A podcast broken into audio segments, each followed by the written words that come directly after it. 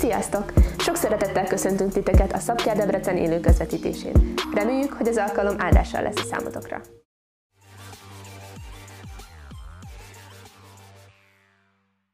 Én is nagy szeretettel köszöntelek itt benneteket. És mielőtt rátérnék az ige hirdetésére, ugye mostanában mindig volt valamilyen eh, extra bejelentés, és igazából most is van egy.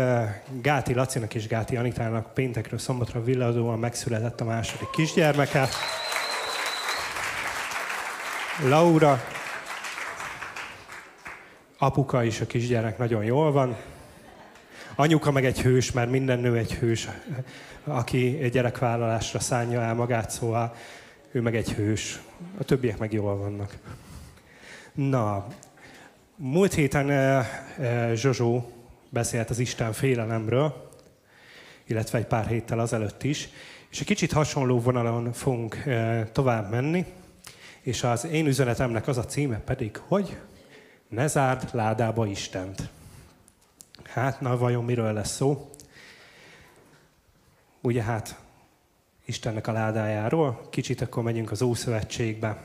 Nem fogom most felolvasni azt az igét, azt a nem is igét, hanem egy teljes fejezetet, amiben ugye Isten elmondja azt, hogy hogyan készüljön el ez a láda, hogyan legyen elhelyezve, hogyan legyen ez használva, hanem kicsit előrébb ugrunk a történetbe, megyünk Dávidhoz. Mégpedig, hogy tovább tudunk lépni, ez a kettő Sámuel 6-ból van, előbb az első felét olvasom fel, és utána fogom majd tovább menni. Ezután összegyűjtötte Dávid Izrael egész ifjúságát, 30 ezer embert. Elindult és elment Dávid az egész hadinéppel, Baal Jú, na, Jehudába, az olvasás azért az nehéz, hogy elhozza onnan az Isten ládáját, amelyet a rajta lévő kérubokon ülő sergek urának a nevéről neveztek el az Isten ládáját egy új szekéren szállították, és elvitték Abinádáb házából, amely a dombon volt. Abinádáb fiai Uzzá és Akjó irányították az új szekeret. Elvitték az Isten ládáját Abinádáb házából, amely a dombon volt. Akjó ment a láda előtt. Dávid és Izrael egész háza népe pedig szentáncot járt az úr színe előtt, mindenféle ciprusfa hangszerek, citarának, landnak, dobnak, csörgőnek és cintányjának a kíséretével. Amikor Nákon szérőjéhez értek, Uzzá az Isten ládájához kapott, és megfogta, mert megbotlottak az ökrök. Ezért fellángolt az úrhargja Uzzá ellen, nyomban lesújtott rá meggondolatlanságáért az Isten, és meghaltott az Isten ládája mellett. Dávid pedig megdöbbent attól, hogy az úr összetörte Uzzát. Ezért nevezik azt a helyet Perec Uzzának, mint máig. Akkor félni kezdett Dávid az úrtól, és ezt gondolta, hogy jöhetne hozzám az úrládája. És nem akarta Dávid magához vitetni az úrládáját Dávid városába, hanem elvitette a Gáti Obededom házába. Három hónapig volt az úr ládája a Gáti Obededom házában, és megáldotta az úr Obededomot és egész háza népét. De jelentették Dávid királynak, hogy megáldotta az úr Obededom háza népét, és mindenét az Isten ládájáért. Ámen.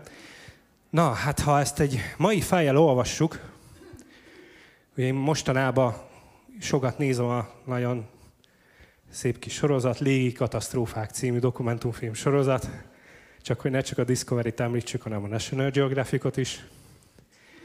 És abban mindig az, hogy megtörténik a tragédia. Hát megtörtént a tragédia, ugye Uzza meghalt. Mindenki értetlenül állt, hogy ez most miért? Hisz hát csak meg akarta tartani a ládát, hogy ne boruljon el.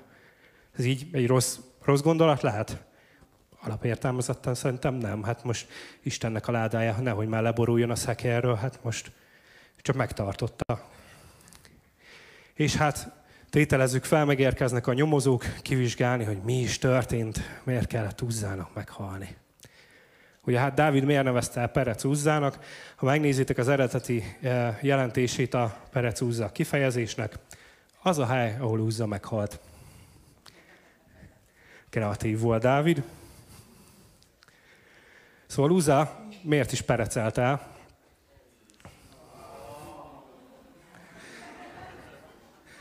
Ezt jelenti. Ahhoz vissza kell ugorjunk ahhoz, hogy mik voltak a körülmények. Els, előzőleg, előző fejezetben olvashatjuk azt, hogy Dávid és a sereg elfoglalta azt a helyet, amit később ugye Dávid városának hívunk. felépült ott ugye Dávid városa, és a filiszteusokat kétszer is legyőzték úgy, hogy Dávid mindig megkérdezte az Istent, hogy mi legyen.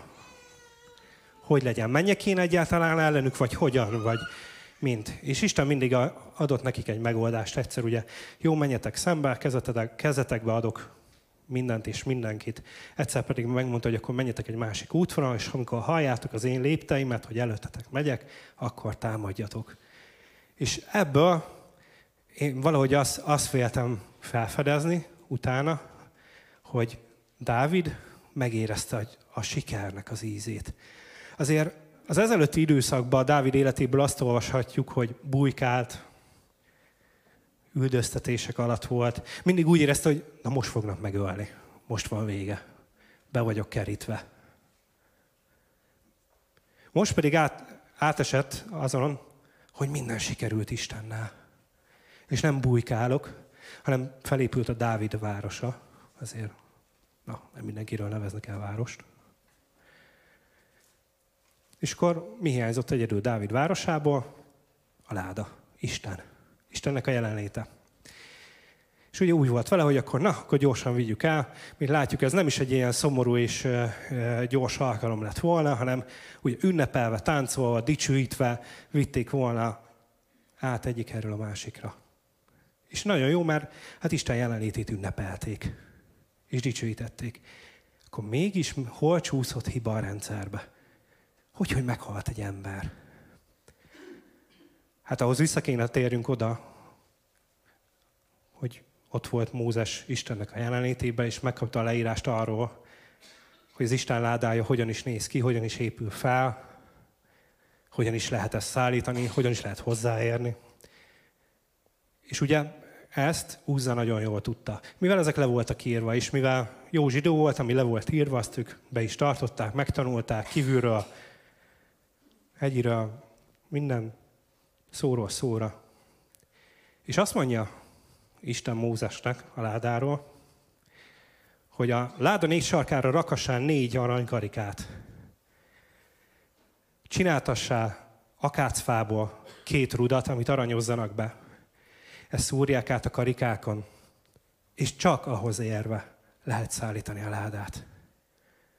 Nem szekéren, nem egy könnyebb utat választva, nem úgy, hogy közben megtámasztjuk a ládát innen-onnan, hanem Isten megadta a módot rá. És hát ez volt az, amit nem tartottak be. Elsiették, elkapkodták, belefeledkeztek a győzelembe, belefeledkeztek abba, hogy milyen jól megsegített Isten az előbb a csatában. És már csak el kell hoznom az Isten ládáját hozzánk, hogy áldat legyek. Így volt vele Dávid.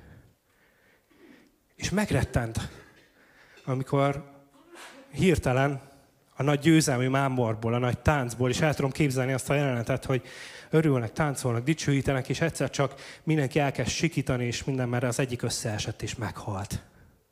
Ugyanis ez nem egy olyan dolog, hogy megyünk, megyünk, megyünk, valaki meghal, és akkor észre se veszik. Ezt én úgy tudom elképzelni, hogy ott, ott egy nagyon, nagyon nagy riadalom és félelem támadt az emberekbe. Mert nem az történt, hogy ráesett a láda és nagyon nyomta, és akkor hát nem tudta megfogni, úzza. Nem baj, elnevezünk róla egy helyet.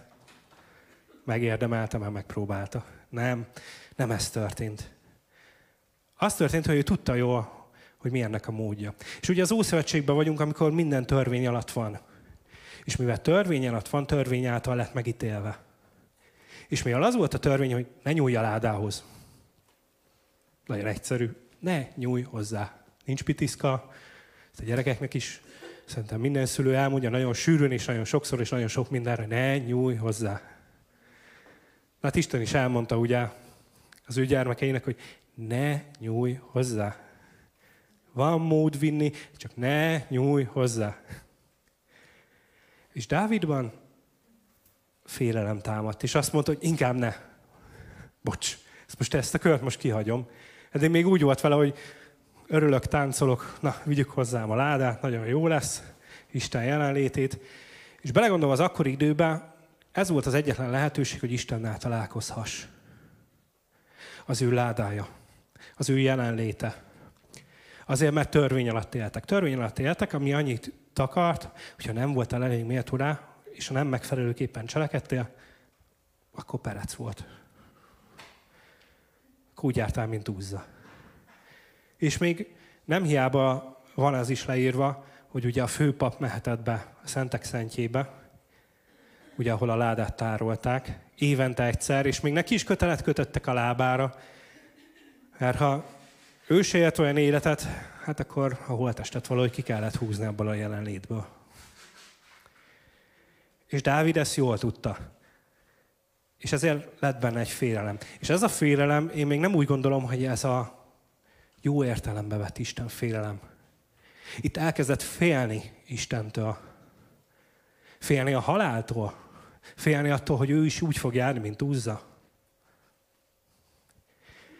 És ugye hát, mint jó testvér, ez a pusztában nem hagyjuk a, a ládát, de hova vigyük? Hát gondolt egyet, hát hozzá. Obededom. Jó? Jó lesz?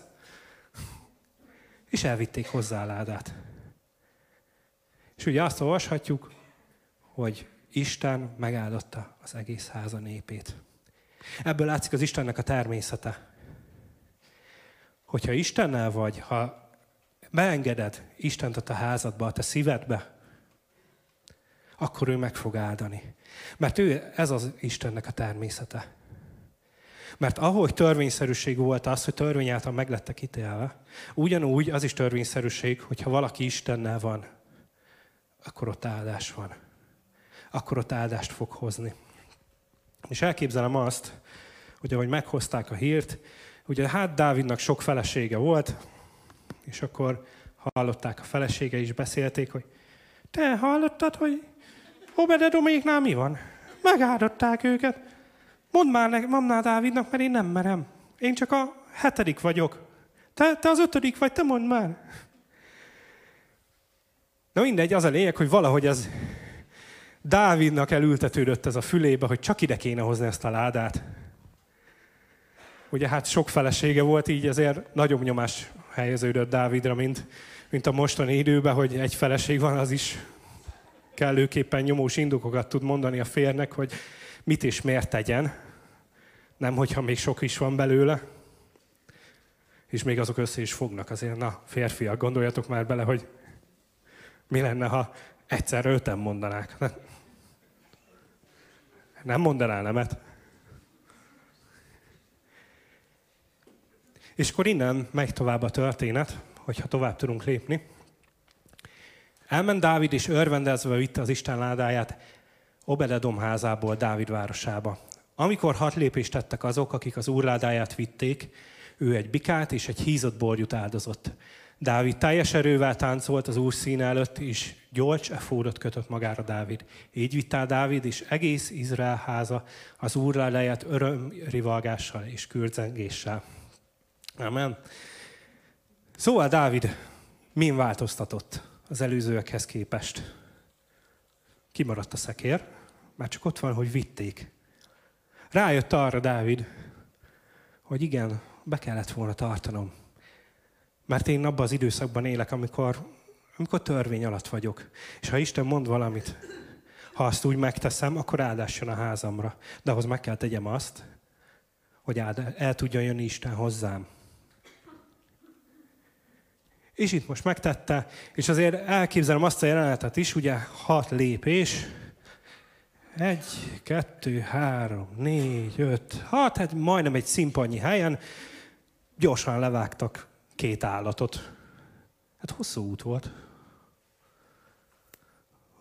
És közben táncoltak, és azért a mai PC világban ennyi vért látni, az már nem, valahogy nem fért volna bele állatvédők azok azonnal kongatták volna a vészharangot, hogy hát ez hogy? Ennyi állatot levágni csak azért, hogy egy ládát elvigyünk A-ból B-be? Ezek nem normálisak. Hát, ember, egy világi szemmel nézve nem is voltak azok. Isteni szemmel nézve azok voltak. Ugyanis ő áldozott Istennek. Ugyanis az is egy vagyon volt, hogyha visszatérünk a az adakozásra. És Dávid szívében az volt, hogy akkor én áldozatot hozok. Azért, hogy Isten jelenléte eljusson hozzám. És el is jutott oda. Nem egy egyszerű módon, és el tudom képzelni, hogy mire odaértek, azért itt azt írja ugye az ige, hogy teljes erővel táncolt. Nem tudom, hogy táncoltatok-e már teljes erővel. Én nem sűrűn, mert az maximum kabaré, mint, mint önszórakoztatás. De el tudom képzelni, hogy a végére, ugye ennyi állatot levágva, hát azért ez egy kemény dolog volt. Egy kemény munka volt egy egész népnek azért, hogy Isten jelenlét eljusson hozzájuk. És ez volt az Ószövetségben, ez volt az Ószövetségben, hogy Isten jelenléte ott tudott lenni, csak egy nagyon kemény úton, egy nagyon kemény módon. És egy nagyon apró kis pici hiba árán bele lehetett halni. Azért, mert akkor még a törvény volt. Viszont, hogy milyen áldást hordozott maga az Istennek jelenléte már az Ószövetségben, ugye Jerikónál mindig csak a történetben az van meg, hogy oké, okay, körbesétálták hétszer, kürtöltek egyet, ordítottak egyet, és leomlottak a falak. De hogyha elolvassuk, tovább lépünk egyel a diába. Józsué 6.4. Hét pap vigyen hét kosszarból készült kürtöt a láda előtt. A hetedik napon hétszer kerüljétek meg a várost, és a papok fújják meg a kürtöket. Előment a láda. Az Istennek a jelenléte. És az Istennek a jelenléte volt az, ami képes volt leomlasztani a falat. Szóval mi most hiába mennénk körbe egy váron, és körbe sétálnánk hétszer, megfújnánk a kürtöket, kiabálnánk egyet, majd azt mondanák, hogy haladjatok már csöndbe, mert altatnám a gyereket, vagy valaki kikiabálna, hogy miért. De nem történne semmi. Viszont itt Isten azt mondta, hogy oké, okay, én megyek elő, és gyertek utánam. És ott lesz az én áldásom, ott lesz az én erőm, az én hatalmam. És ez egy olyan erő volt, aminek semmilyen fal nem tudott ellenállni. És nem az volt, hogy ők belehaltak, hanem hogy győzelemre segítette őket. Egy olyan helyzetbe, ami emberileg lehetetlen volt. Nem voltak még drónjaik, nem tudom, rakétáik, hogy ezeket a falakat lebontsák. Ez emberileg lehetetlen volt. Viszont azt mondta Isten, hogy én megyek el a, ti gyertek utánam, kövessetek. Nem kell más csináltok, csak követnetek. Mert hétszer körbe, csendbe sétálni, az a követés. Az nem rólad szól. Az arról szól, hogy miután mész. Hogy mész-e Isten után. Mert ha Isten után megyünk, akkor ő csodát fog tenni a mi életünkben. És hiába kiabáltak volna hatodik napon, ötödik napon, mert Isten azt mondta, hogy gyertek és csináljátok így, és kövessetek engem, abból csoda lett. Mert az Istennek a jelenléte így működik. Hogyha elkezdjük követni, elkezdjünk utána menni, és elkezdjük azt megtenni, amit ő tervezett el számunkra, akkor ott csoda lesz a mi életünkben. Ott le fognak hullani a falak. Ott lehetetlen dolgok fognak lehetségessé és valósá válni. És hát ugye a láda. Hova lett a láda? Konkrétan a Bibliában nem írják meg a pontos helyét, hogy ugye hol tűnt el, de azt tudhatjuk, ahogy Nabukodonozor, mikor ugye egész Izraelt jól elverte, és a babiloni fogságba került a nép, akkor ugye eltűnt a láda. Eltűnt a láda, eltűnt Istennek a jelenléte. És igazából akkor jött egy olyan időszak, ami, amikor attól függetlenül Isten volt, hogy megjelent. És akkor olvashatjuk, hogy ugye volt a Sidrák Misák Abednégónak a története, amikor bevetették őket a tűzbe, és ott volt Isten maga velük. És ő volt az, aki a tüzet átformálta az ő számokra. Egy olyan tűzé, ami az isteni tűz, ami őket nem égette el, de mindenki mást igen. Azért, mert ők követték Istent. Mert nem azt mondták, hogy jó, oké, lehajolok ezelőtt a bálvány előtt, majd hazamegyek és imádkozok kettőt, hogy ezt valahogy egy kicsit egyensúlyba hozzam.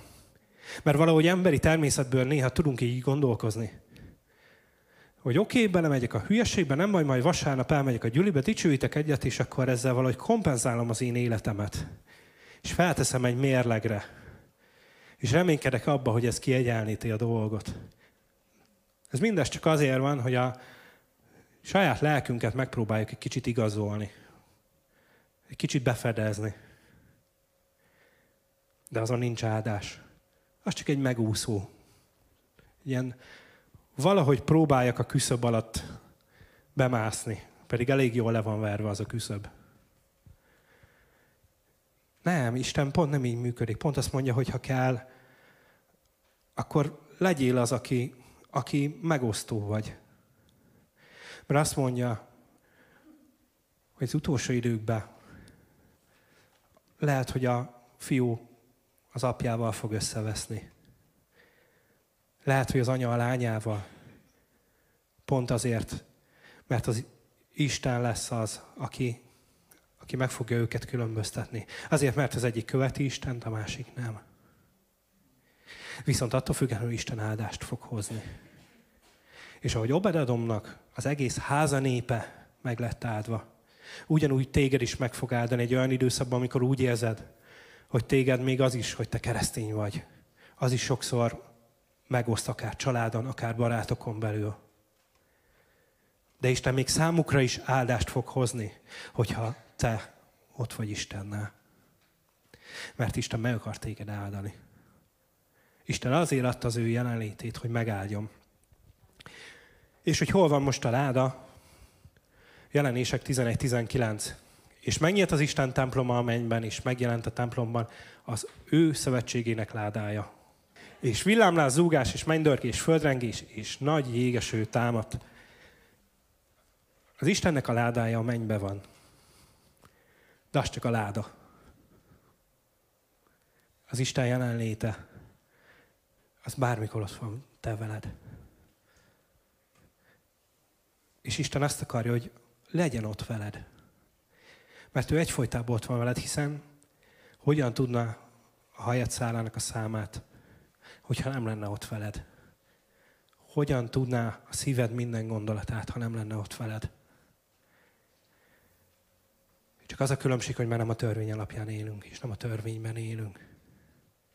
És ahogy Jézus meghalt a kereszten, azt olvashatjuk, hogy a kárpit szétrepett. Mit is jelent ez? Hogyha végigolvassátok azt a részt, ahol Isten elmondja Mózesnek azt, hogy hogyan legyen elkészítve a láda, hogyan legyen elkészítve a sátor, akkor ott olvashatjátok azt, hogy a ládát bevitték a Szentek Szentjének nevezett részébe, amit egy kárpittal elzártak. Azért, hogy ne halljon meg senki. Azért zárták el, mert az emberek nem bírták volna egyszerűen elviselni. És úgy jártak volna, mint úzza. Viszont ez a kárpit széthasadt. Megszűnt a távolság Isten és ember között. Azért, mert Jézus meghalt érted is értem. A mi bűneinkért. Ez nem azt jelenti, hogy mi tökéletesek vagyunk, és soha nem követünk el semmilyen hülyeséget. Ez, ez ha így lenne, nagyon jó lenne szerintem. Nagyon egy egyszerű dolog lenne az életben, és mindenki tökéletes lenne és nem tudom, mindenki glóriával, angyal szárnyakkal jönne a gyülibe, és azért szerintem menő lenne azért. De sajnos nem így van. Isten meghagyta a szabad akaratot nekünk. Neked, nekem, mindannyiunknak. És ha befogadjuk Jézust a szívünkbe, akkor igazából azt a váltságdíjat fogadjuk el, amit Jézus az életével kifizetett azért, hogy tudjunk az atyához menni. Mert addig nem tudott mindenki az atyához menni. Addig nem lehetett az atyához menni. Most már lehet. Új szabályok vannak, és nagyon, nagyon egyszerű szabályok. Fogadd el Jézus Krisztust a megváltódnak. És onnantól kezdve mehetsz Isten elé. Mert Isten fog adni szabadulást azokból a dolgokból is, amiből te nem tudsz megszabadulni. Azokból a bűnökből is fog szabadulást adni, amit onnantól kezdve, hogy kimondtad, hogy Jézus Krisztus, én hiszek benned és befogadlak a szívembe, még nem feltétlenül tudtál letenni. És nem is feltétlenül fogod tudni első pillanatban letenni, hanem lehet, hogy vannak olyan dolgok, amik hosszú folyamat árán fognak végbe menni az te életedbe. De ezzel nincsen semmilyen probléma. Isten nem fog elfordulni tőled azért, mert te küzdesz valamivel. Isten azt fogja mondani, hogy én veled vagyok, én meg akarlak téged áldani. Csak arra kérlek, hogy te is legyél velem. Mert ez egy kétirányú kapcsolat. És bármennyire úgy érezzük sokszor, hogy Isten eltávolodtunk, hogy hol van éppen Isten, ő mindig ott lesz. Csak azt várja, hogy keresd először őt. És azt mondta Jézus a tanítványoknak, hogy én felmegyek a mennybe, de az atya elküldi a pártfogót, a vigasztalót, a Szent Szellemet. És hogyha tovább megyünk, 1 Korintus 6.19. Tudjátok meg, hogy a testetek a bennetek lakó Szent Szellem temploma. Hiszen a Szent Szellemet Istentől kaptátok, ezért többé már nem a magatok urai vagytok. Isten nagyon drága váltságdíjat fizetett értetek, ezért dicsőítsétek őt a testetekkel is. Amen. Istennek a temploma vagy. Most már nem kell sátrat építeni, nem kell láda, nem kell ezt elválasztani, nem kell különböző részekre felosztani, és bekategorizálni az embereket, hogy ki meddig juthat el, hanem Isten azt mondja, hogy te vagy az Isten, a Szent Szellemnek a temploma. És ebben a templomban akar lakozni. Az ő szelleme. Veled akar lenni. Már csak az a kérdés, hogy én kinyitom el az ajtót, hogy bejöjjön a Szent Szellem. Én ezt a templomot megfelelő állapotban tartom-e? Vagy úgy lesz, mint mikor Jézus bement a templomba, meglátta, hogy milyen helyzet van, ezért leült, font egy korbácsot. Az, az nem tudom, úgy, úgy kívülről nézve, hogy olyan érdekes lehet, mikor ez mai világra, ha nézzük, akkor valaki olyan lenne, bejönne, sóhajtaná egy nagyot, leülne, előjönne a fegyvert, megtisztítaná, betárazná, és akkor folytatná. Mert a templom nem volt méltó arra, hogy Isten be tudja menni oda.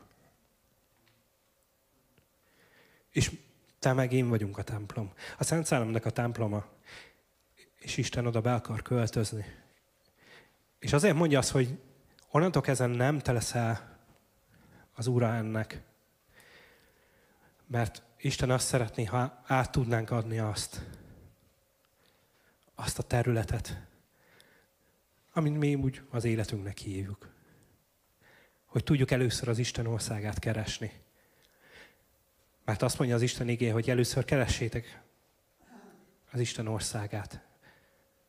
És minden más, amin esetleg aggódtatok volna, az megadatik nektek ajándékul. Így működik az Istennek a szelleme. Ő adni akar számodra. Ő meg akar téged áldani. Viszont neked kell beengedni a te templomodba. Neked kell ezt a templomot szépen és tisztán karban tartani. Ugyanis példabeszélet 4.23 mondja, hogy minden féltett dolognál jobban őriz meg a szívedet, mert abból indul ki minden élet. Nem azt mondja, hogy Istenem minden féltett dolognál kérlek jobban őriz meg az én szívemet, hanem ezt nekem kell megtenni az én szívemnek a védelmét. Ez a szabad akarat. Hogy én döntök. Én döntök arról, hogy mit engedek be. Minek engedem át a kontrollt. Engedem annak, hogy minden manipuláljon, és elvigyen egy keserű és depressziós kép felé, mint amit a világ mutat. Elvigyen a felé, hogy minden rólam szóljon, amit a világ mond, hogy előfoglalkozz saját magaddal. Legyél te, legyél te, te, te és te. Legyél te a legjobb, a legszebb, a mindenben a leg, leg, leg. Ha ennek engeded át a szívedet, akkor ez is fog kijönni belőled akkor, így, akkor ez fog téged irányítani. Ugyanis amit beengedsz a szívedbe, az fog téged irányítani. És azért írja itt az Isten igéje, hogy onnantól kezdve nem te irányítasz. Ez ugyanúgy, hogyha nem Isten engedett be a szívedbe, ez ugyanúgy igaz, és ugyanúgy törvényszerű. Hogy amit beengedünk a szívünkbe, az fog minket irányítani. Ugye van ez a nagyon jó kis mondás, hogy ami a szívemen, a számon, hát igen, az ember beszéde sokszor tükrözi azt, hogy éppen mi van bent. És nem mindegy, hogy mit engedünk be. De a Szent Szellem meg akar téged áldani. Viszont honnan fogom megtudni Istennek az akaratát? Azért az Ószövetségben mindig voltak sarkalatos pontok, amikor Isten megjelent sokfajta formába, vagy mondjuk Mózest mondta, hogy gyere fel a hegyre. És Mózes 40 napot Isten jelenlétében volt, azért az is egy nagyon menő dolog szerintem. Mondjuk miután lejött, utána széttörte a két táblát, amit Isten a saját kezével írt, utána azért vissza kellett menni abba a jelenlétbe, hogy Istenem, hát felhúztam magam, és széttörtem, amit a saját kezeddel készítettél, megcsinálod újra. Azért na, kellett egy kis kurázsi hozzá, de Isten is látta, hogy jogos volt amúgy Mózes kiakadása, és nem halt meg Mózes azért, mert éppen összetörte ezt a két ládát. Ami nem mellékesen utána ez került amúgy a ládába, ez a két tábla, volt azért jelentősége. De az Ószövetségben így működött, hogy mindig voltak proféták, mindig voltak olyan emberek, akinek Isten megjelent, akinek Isten kijelentett dolgokat. De hogy működik ez az új szövetségben? Nekünk azonban Isten mégis megmutatta ezeket a dolgokat a Szent Szellem által. Hiszen a Szent Szellem mindent kikutat, még magának Istennek a mélységes titkait és gondolatait is. Mert egy bizonyos ember gondolatait is csak az illető szelleme ismeri igazán. Ezért az ő belső dolgait senki más nem ismerheti. Ugyanígy Isten gondolatait sem ismeri más, csak Isten szelleme. Mi azonban nem ennek a világnak a szellemét kaptuk, hanem az Istentől származó Szent Szellemet. Őt Isten azért adta nekünk, hogy általa megismerhessük, amiket Isten ingyen, kegyelméből nekünk ajándékozott. Amikor ezekről a dolgokról beszélünk, nem az emberek bölcsessége szerint szólunk, hanem úgy, ahogy a Szent Szellem tanít. Szellemi dolgokat szellemi módon magyarázunk. De aki nem szellemi természetű, az nem tudja felfogni az Isten szellemétől származó dolgokat. Számára mindez csak bolondság. Egyszerűen képtelen felfogni, de nem is csoda, hiszen ezeket csak a Szent Szellem által lehet megérteni.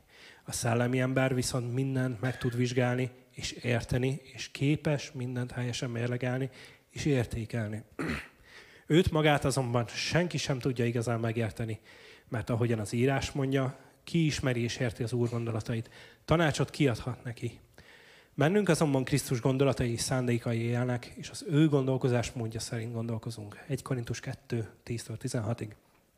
Amen. Istennek az akaratát úgy tudhatjuk meg, hogyha beengedtük a szívünkbe, beengedtük a szívünkbe a Szent Szellemet, kapcsolatba vagyunk az Istennel. És ő lesz az, aki ezáltal a kapcsolat által, ő nagyon jól ismeri Istennek minden egyes tervét. Ugyanis Istennek terve van mindannyiunkkal. És ma azt mondja az Isten igé, hogy akik Isten szeretik, annak minden a javára munkálkodik. És tudja azt a Szent Szellem, hogy lehet, hogy éppen úgy érzed, hogy most nem úgy mennek a dolgok, hogy most döccennek, most küzdeni kell, és esetleg kilátástalan. De tudd azt, hogy mivel te befogadod a te szívedbe, ezért ő, a javadra munkálkodik. Ezért ő elkészíti azt, amit te még nem is látsz. És még nem is gondolod azt, hogy hogyan és miként fogsz ebből megszabadulni.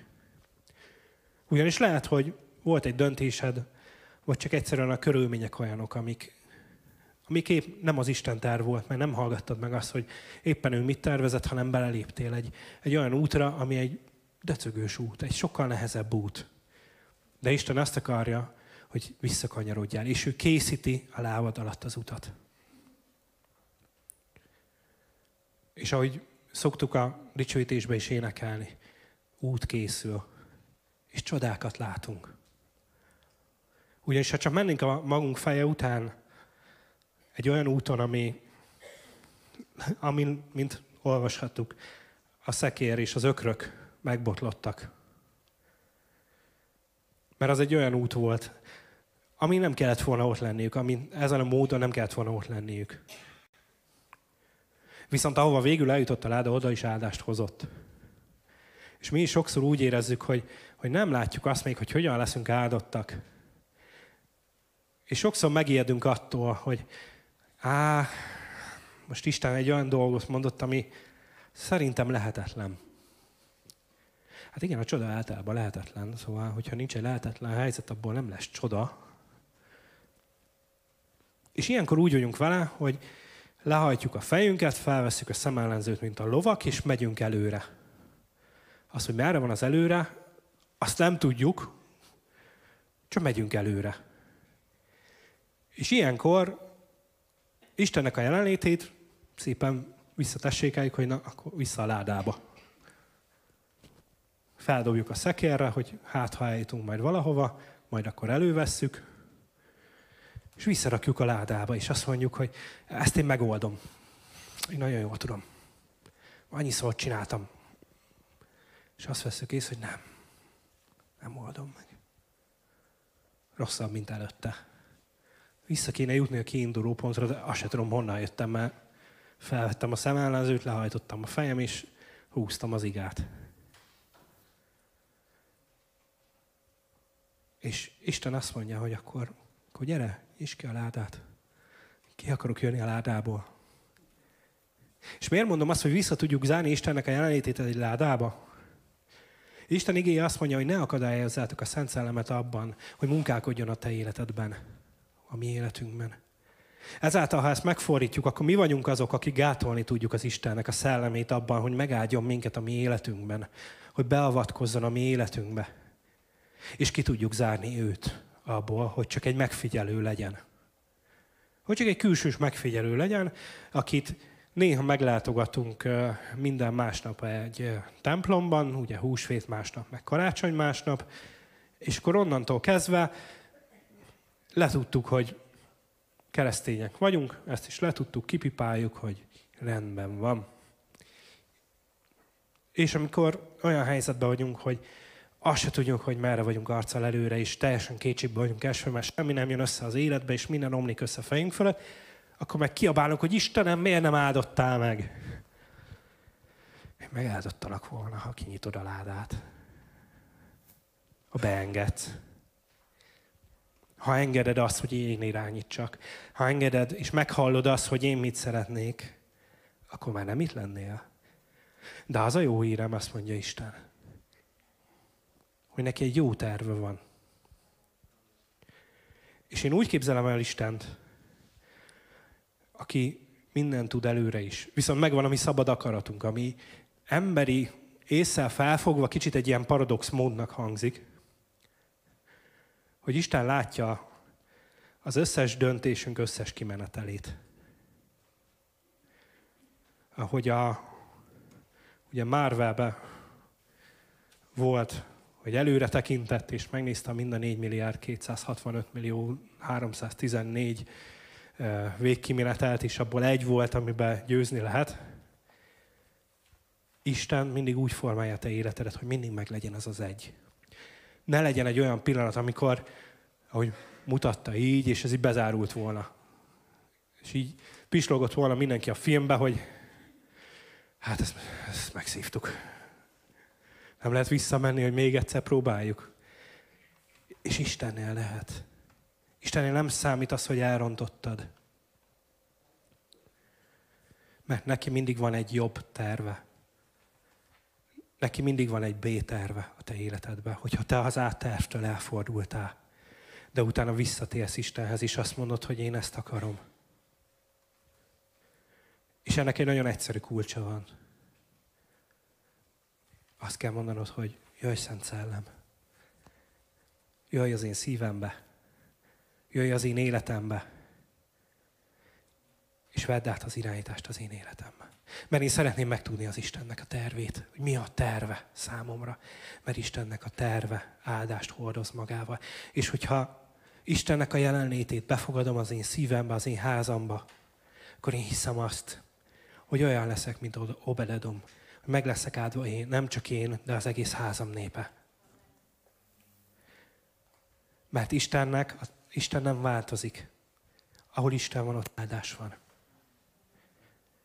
Csak az a kérdés, hogy ezt a tervet meghalljuk-e? Mert ha meghalljuk és ismerjük Istennek a tervét, akkor olyanok leszünk, mint Jerikónál, hogy elkezdjük követni. És lehet, hogy olyan dolgot kell tegyél, és olyan úton kell menjél, ami emberileg teljes nagy hülyeségnek tűnik. Mert őszintén egy harcedzett csapat volt, aki rendszeresen indult el csatába, és az, hogy némán körbesétáljuk a vár falat, vagy városfalat, az nem, nem volt a protokoll része. Nem volt annak a része, hogy na akkor csatasorba, és némán indulj. Nem így nézett ki egy csata szerintem. Már csak abból kiindulva, hogy egy ládát úgy vittek, hogy ö, teljes erőből táncoltak, és ö, dicsőítettek, zenéltek, akkor egy csata az ugye még egy plusz, egy intenzívebb dolog. És pont, hogy Istent is sokszor úgy kell követni, hogy olyan dolgot kell megtenni, ami nem logikus. És mondom ezt úgy, hogy én alapvetően egy logikus gondolkozású ember vagyok, aki mindig próbálom levezetni a dolgokat, és próbálom mindig egymás után illeszteni a dolgokat, de vannak dolgok, amikor ezt el kell engedni. Akkor Isten azt mondja, hogy ezt most engedd el, és csak gyere utánam. Csak gyere utánam. Nem kell erőlködni, nem kell küzdeni, csak gyere utánam, és csodát fogsz látni. És lehet, hogy amivel évek óta küzdöttél, lehet, hogy ami olyan lehetetlen dolog volt, annak fog a fala leomlani számodra, azért, mert elkezdesz Isten után menni, az ő jelenlétével kezdesz el menni. És ez a jelenlét, ez nem csak egy olyan jelenlét, amire azt mondja Isten, hogy menjetek be a gyülekezetbe, töltekezzetek be Szent Szellemmel, majd jövő héten visszajöztök, és innen folytatjátok, ahol itt abba hagytátok. Nem ezt mondja Isten. Azt mondja, töltekezzetek be Szent Szellemmel.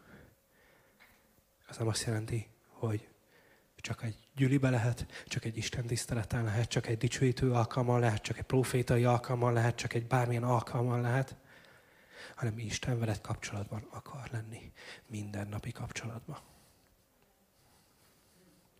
Nem csak egy vasárnapi kapcsolatban, hanem ő az életed része akar lenni. Ő akar ebben a templomban lenni. És mindannyian egy-egy templom vagyunk. És hogyha úgy vagy ma itt,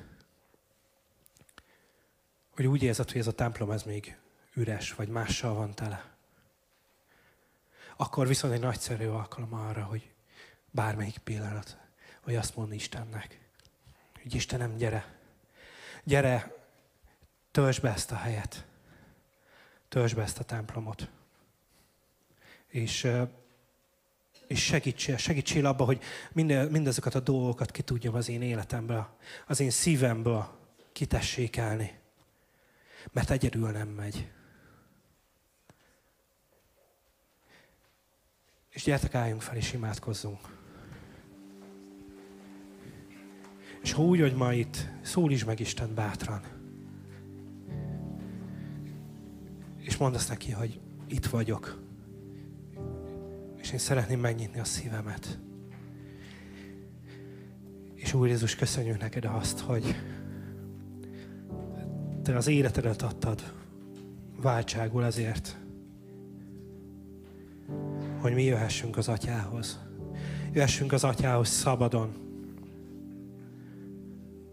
Jöhessünk az atyához, ahogy vagyunk. És köszönjük neked azt, Istenem, hogy elküldted a te szellemedet, a te jelenlétedet, ami nincs, nincs ládához, nincs alkalomhoz kötve. És köszönjük neked azt, hogy a te szellemed az, aki, aki a háborúságban megnyugvást ad a mi szíveinkbe, aki a bizonytalanságból bizonyosságot adsz. És köszönjük neked, hogy a te szellemed az, ami ismeri az én szívem minden részét, és az atyának a szívének a minden részét, és ezt a kettőt össze tudja hozni. És így imádkozom, hogy jöjj Szent Szellem, töltsd be ezt a helyet, töltsd be a mi szíveinket, töltsd be minket élettel, Te adj nekünk választ a kérdéseinkre. És mi szeretnénk Téged követni. Ha kell némán, ha kell csatákon át, de mindent úgy szeretnénk csinálni, ahogy Te mondod. És így hívunk Téged, hogy Te legyél a mi szívünknek az Ura, a mi templomunk, Te legyél felemelve, és Te lakjál bennünk. És nem csak itt, hanem az életünk minden egyes pillanatába, amikor éppen kizökkentene minden minket, akkor is legyél ott velünk. És nem szeretnénk kizárni az életünkből, nem szeretnénk, Atyám, minket, téged kizárni és bezárni téged egy helyre, hogy csak kívülről nézed a mi életünket, hanem hívunk téged, hogy töltsd be a mi életünket. És atyám, imádkozom azért, hogy te mutasd meg a tervedet számunkra. És így szeretnénk meglátni csodákat. És atyám, így imádkozom azért, hogy így tudjon megnyugodni a mi szívünk a te jelenlétedben. Amen.